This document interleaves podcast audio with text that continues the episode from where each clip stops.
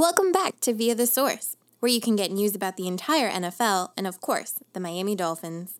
Fins up, here's Steven, your host. What's up, guys? Today's date is November 6th. I'm Steven Masso. As always, you're listening to Via the Source. Now, in today's episode, we're going to be going over my preview of the game between the Miami Dolphins and the Arizona Cardinals. And then we're also going to be discussing a question somebody asked about what I think of the Pittsburgh Steelers. So, we're going to be going over that. So, to begin, the Miami Dolphins, who are 4 and 3, will face off against the Arizona Cardinals, who are 5 and 2, this Sunday in Arizona. The Dolphins are coming off of a win against the Los Angeles Rams that was led by a powerful defensive showcase. The Cardinals, on the other hand, are going to be fresh off of their bye week, which was preceded by an impressive overtime win against the Seahawks. It's going to be a very exciting game featuring two young quarterbacks. So we'll begin by taking a look at the Miami Dolphins. The Dolphins' total offense is 28th with 324 yards per game. Passing, they are 21st, and in rushing, they are 28th with 98 rushing yards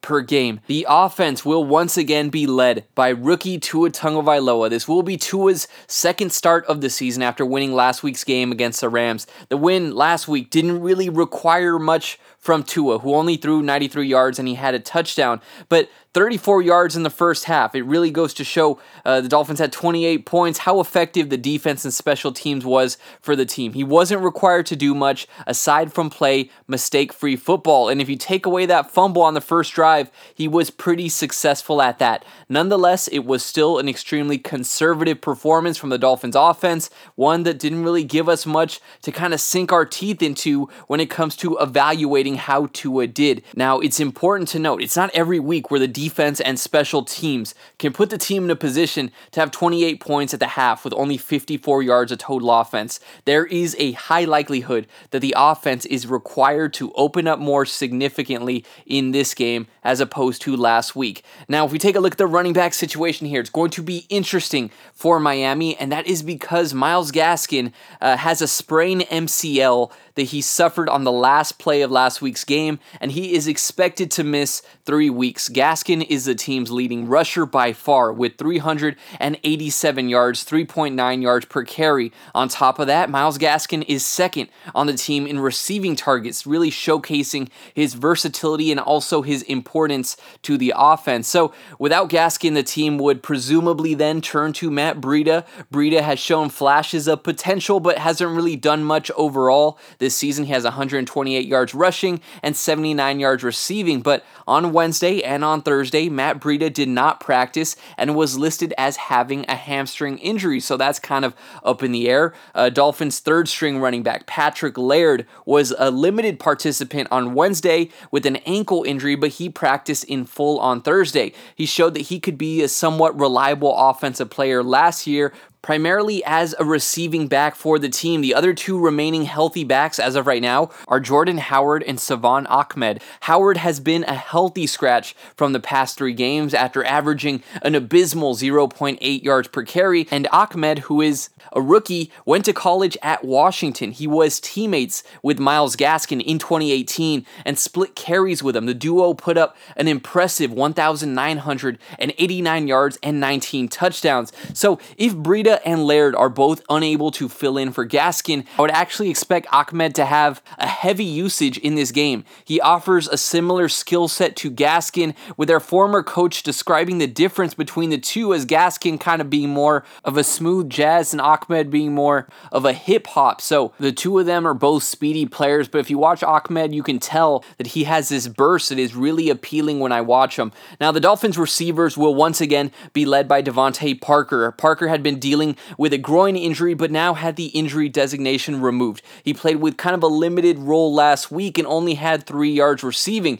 Uh, receiver Preston Williams will also be looking to improve from last week. Williams had 15 yards and he dropped two passes against the Rams. Now, receiver Isaiah Ford was traded to the New England Patriots on Tuesday, which opens up some room for the Dolphins to potentially activate receiver Antonio Callaway. Callaway, since his college days at Florida, Florida, has been regarded as this extremely talented athlete. His off the field issues have held him back, including his most recent substance abuse suspension, which forced him to miss the first eight games. It's not really known yet whether Callaway will be active for this week's game. Left tackle Austin Jackson, who missed the last two games with an ankle injury, was back at practice on Wednesday. It's unknown whether he will be able to return on Sunday to face the Cardinals, but as of right now, it seems unlikely. The Dolphins' offensive line had been solid all season up until last week. The Rams, with Aaron Donald, presented the most difficult challenge for this young group all season,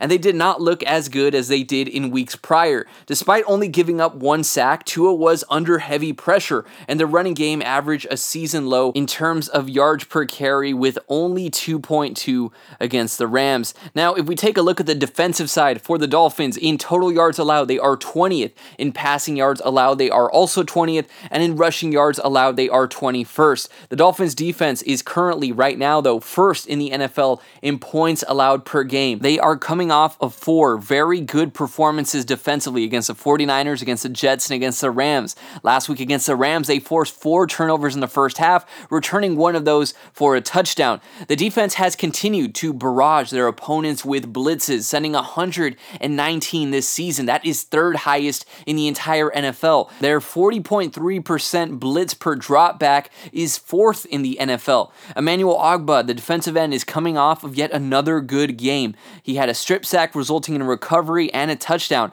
Ogbah has been one of the best ends in all of football. He will be facing a dynamic quarterback, though, this week in Kyler Murray, who has only been sacked nine times on the season. Xavier Howard is coming off of one of his more underwhelming performances of the season. He allowed 84 yards, most of those to Robert Woods, a total of two touchdowns. He was targeted 10 times last week, allowing seven completions. He still leads the league in interceptions, though, and he had one that he dropped last week, so the opportunities are still there. This week, though, he will be tasked with covering DeAndre Hopkins, who is first in the NFL in receiving yards. Now, if we take a look back here at 2018, something that I remember and I found interesting, back in 2018, Howard commented to reporters that Hopkins likes to push off a lot, and Hopkins responded by asking, Who's Xavier Howard? Howard faced Hopkins that week, holding him to eight yards in the first half, but Hopkins would have the final laugh in that game, finishing with 82 yards and two touchdowns. Now, if we go and we take a look at the linebacker group here for the Dolphins, Jerome Baker and Kyle Van Noy have played a large part in the Dolphins' success when it comes to applying pressure.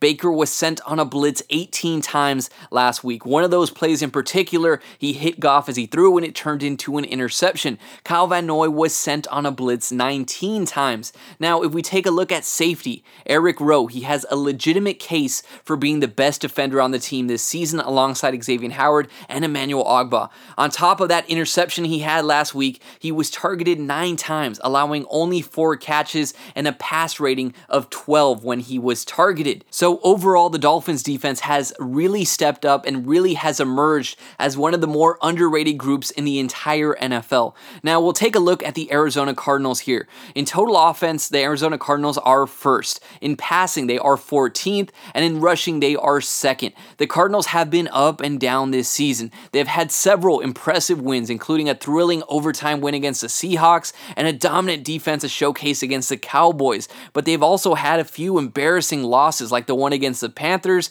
and this shocking defeat versus the Lions. One could also make the argument that they've had a pretty lax schedule with three of their wins coming against the Cowboys, the Washington football team, and against the Jets. Now, the Cardinals are the number one ranked offense in total yards this season. They boast an impressive running game that's led by Kyler Murray. Murray is the team's most efficient runner with an average of 62 rushing yards per game, seven rushing touchdowns, and an average of 6.7 yards per carry. Murray is the definition of a dual threat quarterback. Though he thrives as a runner, his arm is absolutely terrific as well. He has 13 touchdown passes and 7 interceptions. He's averaging 326 passing yards per game. He is firmly in the MVP conversation, trailing only Russell Wilson. Now, if we take a look at the running backs, Chase Edmonds will receive the bulk of the work at running back. He took over for Kenyon Drake in week 8 after Drake went down with an injury Edmonds has 176 rushing yards this season and an average of 6.1 yards per carry. He also has an additional 222 yards receiving. And if you're asking me, I've always been a fan of Chase Edmonds. The guy is electric, and I honestly do think that when it comes to him and Kenyon Drake, that Chase Edmonds is the better one of the two. I expect that when Drake returns from his injury, there's a legitimate chance that Edmonds has his role taken over and he kind of turns into this year's version of Aaron Jones. Now, if we take a look at the receivers here, DeAndre Hopkins is the NFL receiving yards leader. He has 704 on the season, which adds up to an average of 100 yards per game. His remarkable hands haven't faltered in the slightest, and he can still torch a defense. He has been listed as questionable with an ankle injury throughout the season while also missing practices frequently, but that is customary for Hopkins to do. At the end of the day, he doesn't miss games, he is always going to play. Larry Fitzgerald is one of the best receivers of all time. He has still shown that he is useful. His days of being the primary producer for an offense, though, may be long gone. He is fourth on the team in receiving yards with 207, but he is second on the team in targets, trailing only Hopkins. The issue with him is he averages a mere 7.1 yards per catch. Christian Kirk is slowly becoming a staple of this Cardinals offense. He has four touchdowns for the team in their last two games. If we take a look at Andy Isabella, he is their occasional big play threat. He has 20 catches over the last two years, and three of those have gone for over 50 yards. Now, if we move on to the defensive side of the ball for the Cardinals, in total yards allowed, they are 23rd. In passing yards allowed, they are 18th. And in rushing yards allowed, they are 25th. Their defense is commanded by former Dolphins defensive coordinator Vance Joseph. Like Flores, he likes to send these disguised blitzes to get pressure on the quarterback. The Cardinals have brought a blitz 118 times, trailing the Dolphins by only one. Cardinal fans have a love and hate relationship with Joseph for allowing so many easy yards early on in the game,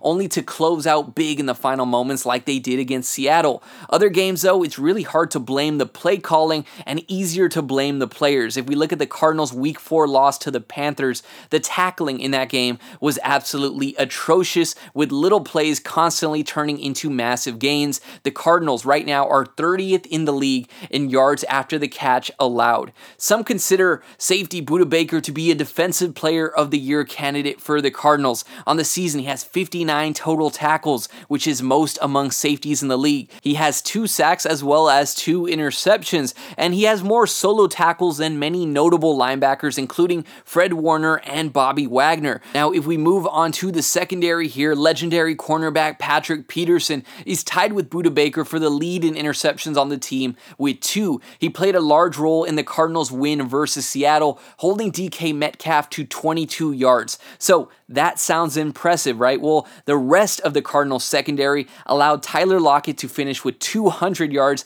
and three touchdowns in that game. So it goes to show that there are some big liabilities in that secondary. Haason Reddick leads the Cardinals in sacks as the team is trying to fill the void of losing Chandler Jones for the season with a bicep injury. Uh, rookie Isaiah Simmons, who was regarded as one of the best prospects hitting into the draft, unfortunately for Cardinal fans, he got off to a pretty rough start. Vance Joseph said that he looks like an entirely new man after the bye week, but that's something that we will need to see consistently to truly believe. Now, the Cardinals will be without a few key players on defense this game. They'll be missing edge rusher Devon Kennard, who is their highest rated defensive player per Pro Football Focus, and they will also be without cornerback Byron Murphy, who plays primarily in the slot for the team. Both of these players tested positive for COVID 19 during their bye week. So, we're going to get into my expectations for this game. The first expectation I have is that Tua has over 35 pass attempts in this game.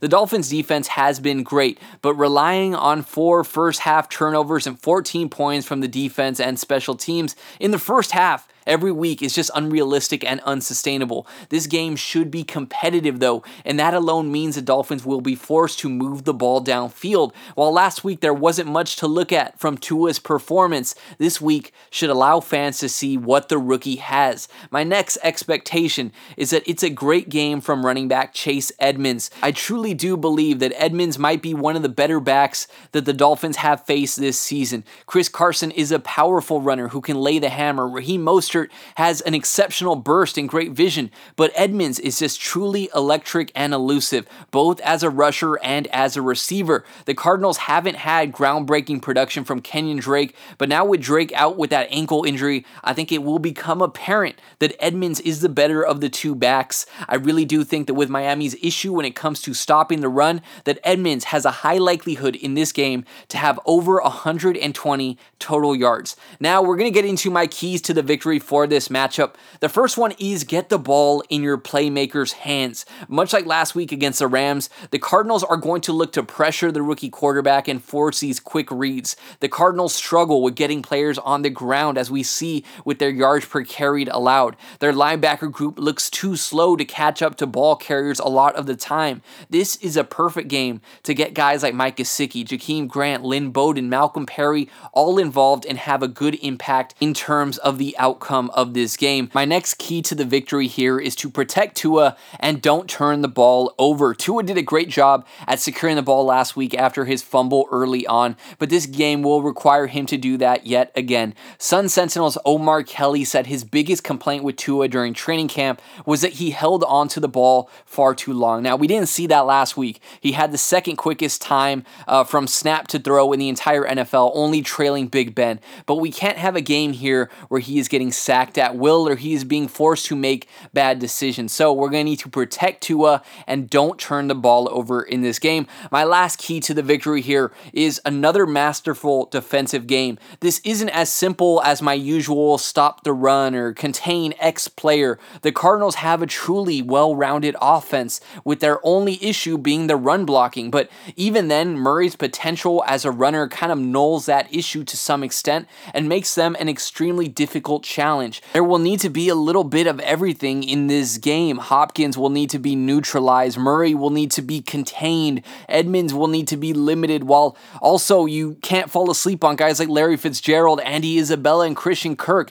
Everybody on this defense will need to be on their game yet again. So I'm not going to bet against the Dolphins defense. I just think we're going to need to see another good performance from them. So, guys, that's going to wrap up my preview of the game between the Cardinals and the Dolphins. Now, we're going to move over to Twitter where a good friend of mine, his name is Nate, he asked me a question about the Steelers because he is a big fan of theirs. He said, uh, What are your thoughts about the Steelers season thus far? What do you, uh, what team do you see giving them the most hassle in the playoffs? Now, the Steelers season has been phenomenal. We all know about their defense. TJ Watt, the defensive side of the ball, has been about as solid as you could ask for. On the offensive side, the thing I will note is that uh, Ben Roethlisberger is having a nice little resurgence, bouncing back from his injury. James Conner is also having a great bounce back year. Uh, you know, Juju Smith uh, Schuster started off the season pretty good, kind of disappeared for a little bit, but is also starting to find a nice rhythm. But overall, the Steelers are a very solid team. As for what team I see giving them the most hassle in the playoffs, uh, you know, it's hard to predict, you know, because if you would have asked me last week, I would have said probably the Baltimore Ravens, and they handled them pretty well. But I will say that, eh, you know, any given Sunday applies even with the Steelers. Any team could win. Containing a guy like Lamar Jackson is a task every single week. And if you falter even a little bit, that can drastically change the outcome. And you know, of course, how a team prepares, how they adapt when they watch film and what they see on there to change their game plan. All of that could, you know, change the outcome of a game. So even though the Steelers beat the Ravens, it's not like, oh, they're going to beat them every single time, or if they play them in the playoffs, it's going to follow the same script. So the Ravens would be one team just because they're solid. Uh, you know, offensively they have struggled, but I wouldn't bet against Lamar Jackson. Their defense looks pretty good. But the other team, you know, I would have to go with the other former MVP, and that is Patrick Mahomes. The offense for Kansas City is so electric. And when I think of how do you beat the Pittsburgh Steelers, I would have to ask myself, you know, which team is capable of making a game a shootout? Because even though I think Big Ben is having a good year. I do have to acknowledge I think his play style is has changed. He's kind of adapting and that's not a bad thing. He can't do some of the same things he did before. He's getting the ball out extremely quickly. His average depth of target is extremely short, so guys like Juju and the slot are looking better. But at the same time, we're not seeing the same Big Ben that was bouncing around the pocket, you know, chucking bombs on the sideline to Martavis Bryant or those deep flag routes to Antonio Brown. We're not seeing that Big Ben. And when I've seen seen him try to kind of test the field a little bit, like the game against the Titans where he had three interceptions. It looked like his ability to throw the ball downfield or maybe his decision making when it comes to targeting guys on these deeper routes wasn't as good as it once was. And maybe not having Antonio Brown there is a major factor in testing a team deep. So if I look at which teams could beat the Steelers, you know, if the Kansas City Chiefs, which I think are very uh, capable of turning any game into a shootout, if they could turn a game like that and force Big Ben to kind of uh, move the ball at a faster pace and, you know, keep the offense going and test the field deep, I'm not sure that would happen. So the two teams that I would have to say would give the most hassle for the Pittsburgh Steelers would have to be the Baltimore Ravens and the Kansas City Chiefs. And of course, those are only uh, from the teams in the AFC because we're talking playoffs. Uh, you know, maybe a team like even the Tennessee Titans, depending on which version of Ryan Tannehill comes out there and how effective Derrick Henry is. But I think if, even if the Titans were to slow down the game, you know, to a painful level and rely on the ground, that is, you know, a script that I don't think the Steelers would mind. And I think that would they would actually potentially benefit from having the game slowed down like that. So let me know what you guys think. As always, if you want to follow me on Twitter, you can do so at Shady Steven and at Via the Source. If you could leave a review on the Apple Podcast app, that would be a tremendous help. And if you have a YouTube channel, if you search up on there Via the Source, uh, it would be a huge help if you could subscribe over there to me on YouTube. But guys, that is how I'm going to wrap it up. Until next time, I'm Steve Amasso, and this was Via the Source.